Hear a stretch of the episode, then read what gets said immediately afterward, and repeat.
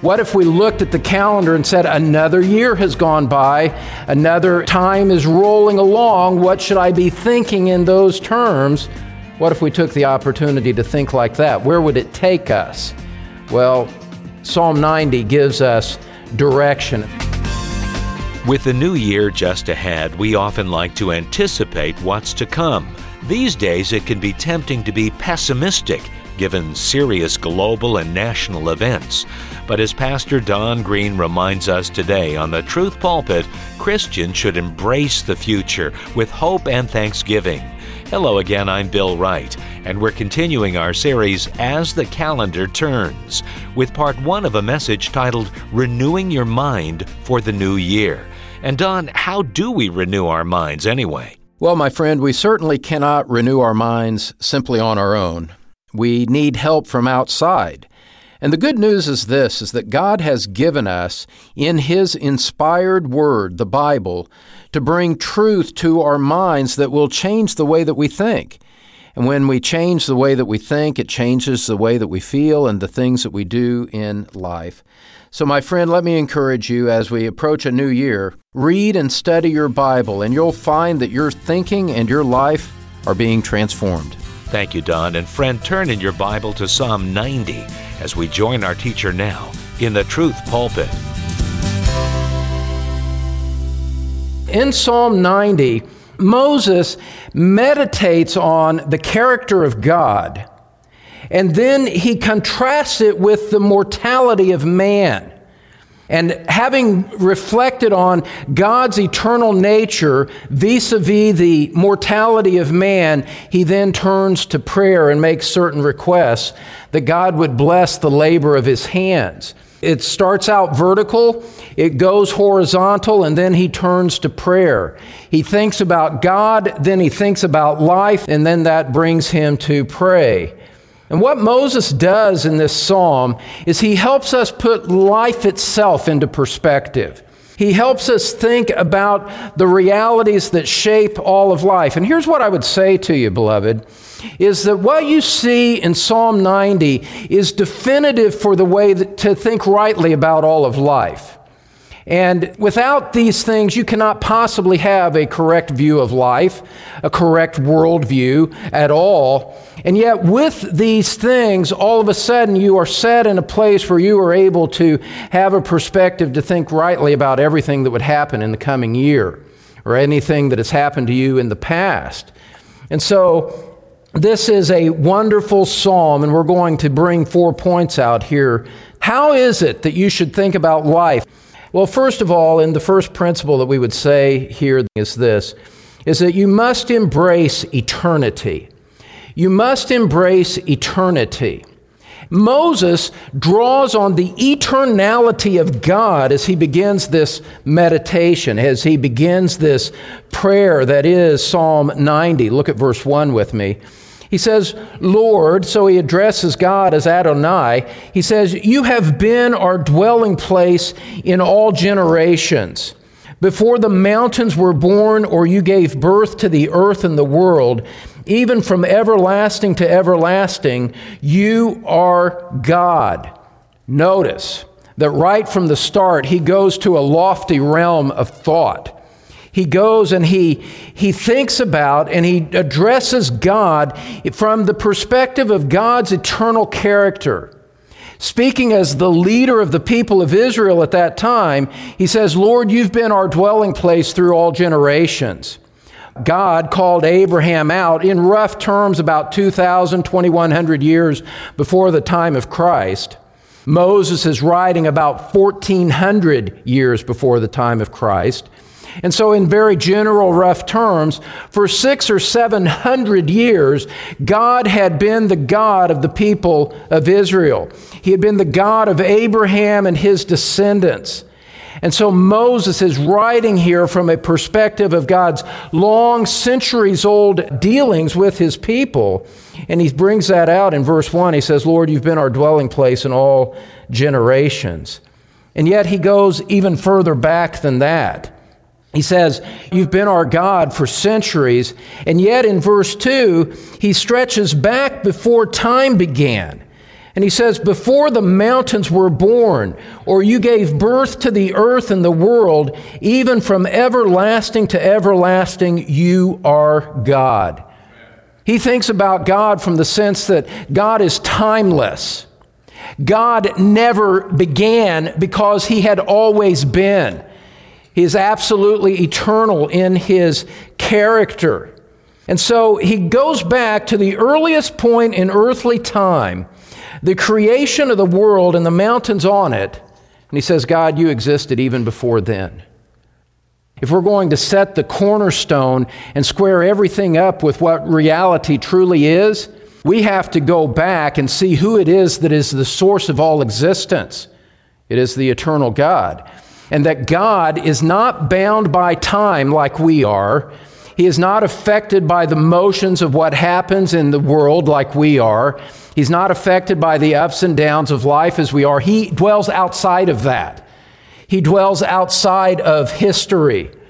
God established his eternal purposes before time began. And we must understand that. We must have that at the cornerstone of the way that we think about life. That life originated with an eternal God who, in his great infinite omniscience, determined where the course of history would go before the world began. And now, in time, he is working out those purposes. God is above the vicissitudes of time. He is above the rolling waves of time and life and death and birth and the cycle of life. He is way above that. He is infinitely above that. And that is where you must start your thinking if you're going to think rightly about life going into the new year. You must embrace eternity. And what I mean by that is that you must calculate God's eternal reality in the way that you think about life and what happens to you.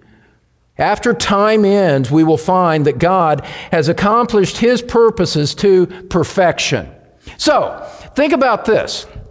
For some reason, and I've mentioned this in the past, when I'm thinking about pre eternal, you know, eternity before time began, it's always to my left, and eternity future is always to my right. I don't know why that is, but it helps me think spatially about it, I guess.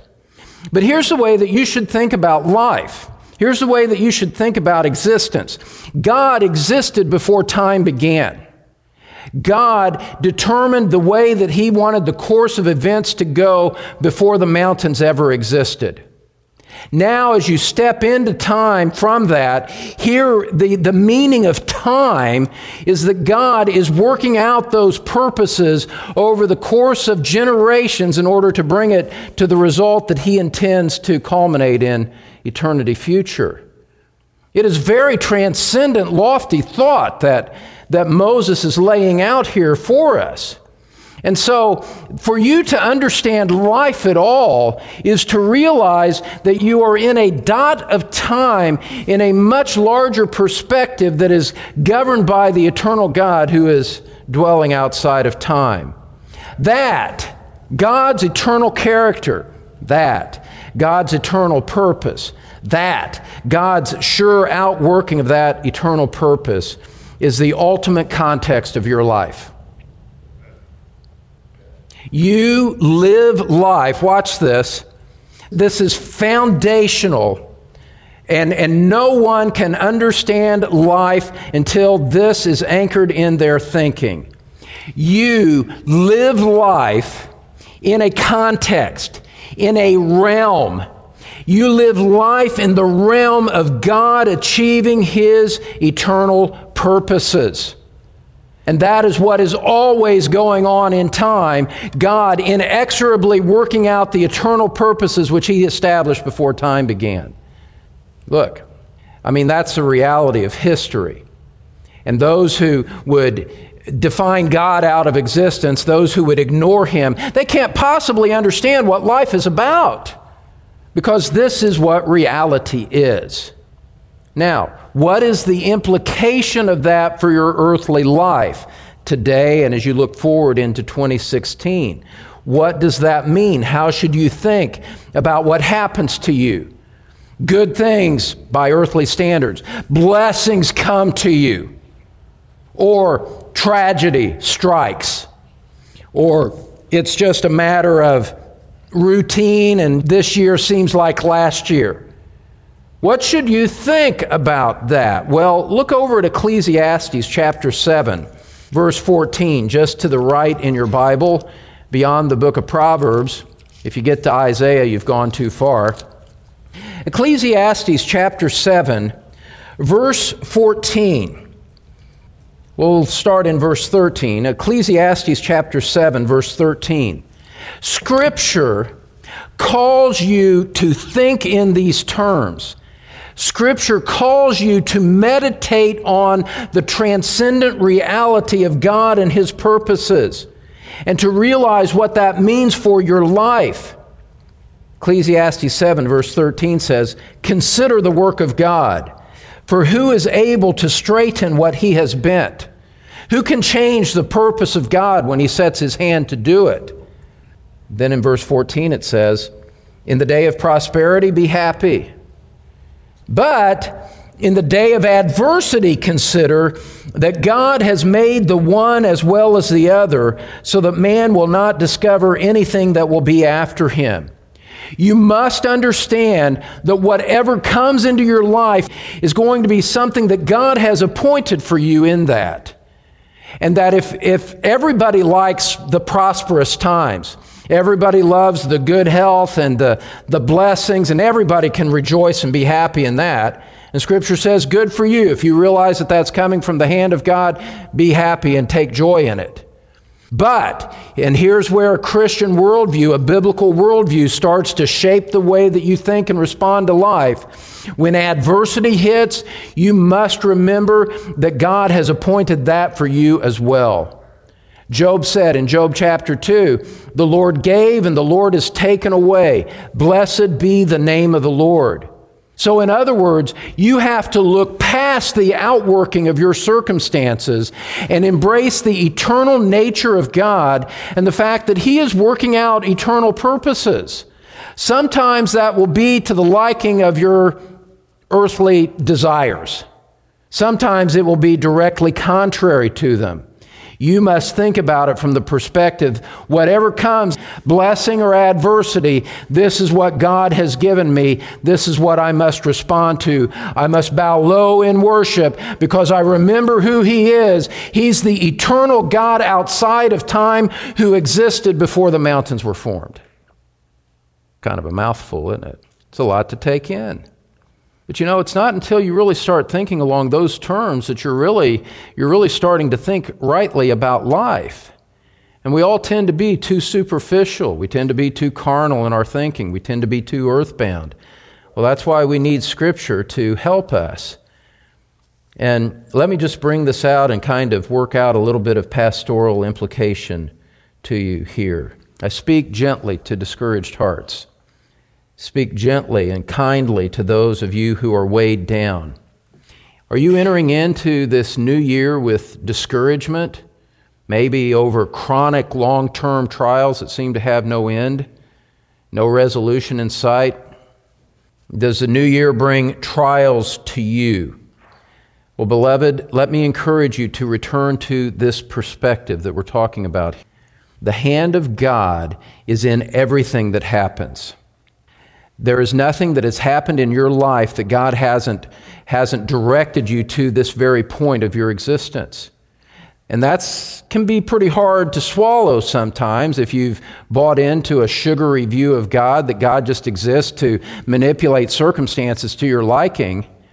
But those of you that have those of you that are going through really hard trials, that view of God doesn't do much for you in the end, does it? What you need is something more substantial.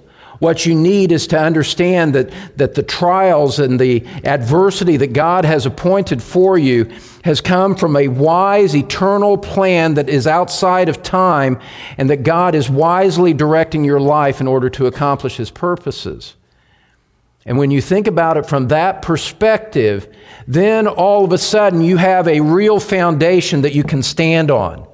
You have a real anchor that can settle life for you and say, even though this is difficult, I realize that there's an eternal context to what's happening here, far beyond my realm to be able to comprehend and see. But I can rest in this because I know who God is. I know that He is eternal, and His eternal purposes, watch this, His eternal purposes are sure, they are certain, they are wise, they are good. And here's the part that you need to get across the bridge to. And it is more important that His eternal purposes be accomplished than it is for me to be have happy circumstances in my life. If God has appointed adverse circumstances to me for a time, I accept that, you say to yourself. I embrace that because I realize that His eternal purpose is at work, and that is what I want to see advanced. So, in the day of adversity, consider that God has made that day for you just as He did the longer ago times, the days of your prosperity. And you can, you can rest in that. You can anchor in that. And, you know, and I realize that, you know, what we're saying here is just so contrary to, to what, you know, people that, that make you want to think that God just wants you to be healthy and happy. God wants everything to go well for you, just like you want it to go, and God just had, well, no.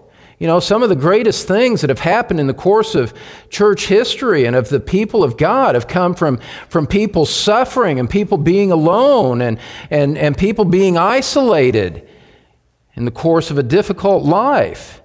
You know, what, what, what, what, what, what would we think about Christ on the cross crying out in, a, in dereliction, saying, God, why have you forsaken me? Paul saying at the end of his ministry, Only Luke is with me.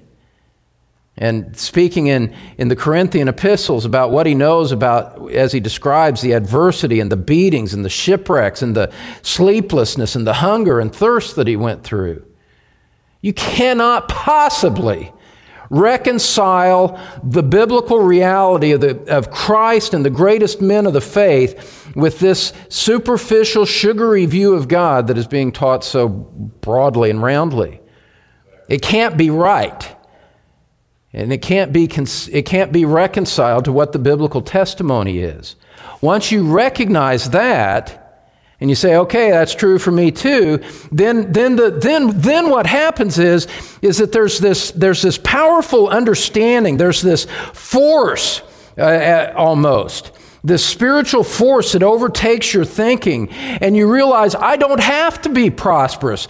I don't have to avoid adversity in my life because I'm just part of something bigger, the eternal purposes of God. And knowing that and belonging to that and recognizing and embracing it, that's what I want my life to be about anyway. And so, whether it's prosperity or adversity, either one is simply an expression of the eternal purpose of God. And that's what I'm after. That's the way that you think. And that kind of thinking sets you well. It sets you to be able to look to the future with serenity, without fear of bad things happening. All of a sudden, you can look forward and say, whatever happens is going to be a further outworking of the purposes of God. And if it's adversity, I'm going to bless God just the same if it's prosperity. Changes life. Sometimes, I don't know if I should say this or not, but I'm going to. There are times where I, I say things and I preach things simply because this is going to sound too self centered, and it's not like this. It's always for your upbuilding to the best of my ability.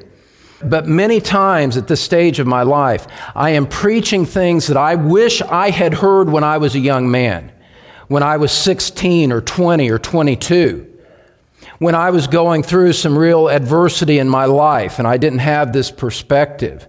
It would have, it would have transformed everything. If I, if I had only known then what I know now from Scripture, I wouldn't have been so, I wouldn't have been so anxious and worried that somebody was going to break in and steal one of my kids. You know, when we were living in a crime infested area in Southern California. I wouldn't have been so worried about what was happening with my career or when things turned against me and in the places that I was at. You know, I, I needed this. I didn't have it in my heart. I just didn't know God that well. I didn't know Scripture in, this, in the way that, you know, being able to study over time is brought. And so, and so there's this sense that I know that you need this too. because I needed it and didn't have it. I want you to have it. So that, so that you can, you can sink the roots of your life in the soil of the sovereign goodness of God and, and stand like a man when adversity hits. That's what I want for you. To stand like a woman of God. That perspective comes when you know God deeply, and you know God deeply when you see how Scripture describes Him. And that's what we're seeing here from Psalm, Psalm 90. And so, in the midst of your hardship, beloved, I would say, yes, it's hard. I realize that. It's very difficult for you. And I sympathize with that.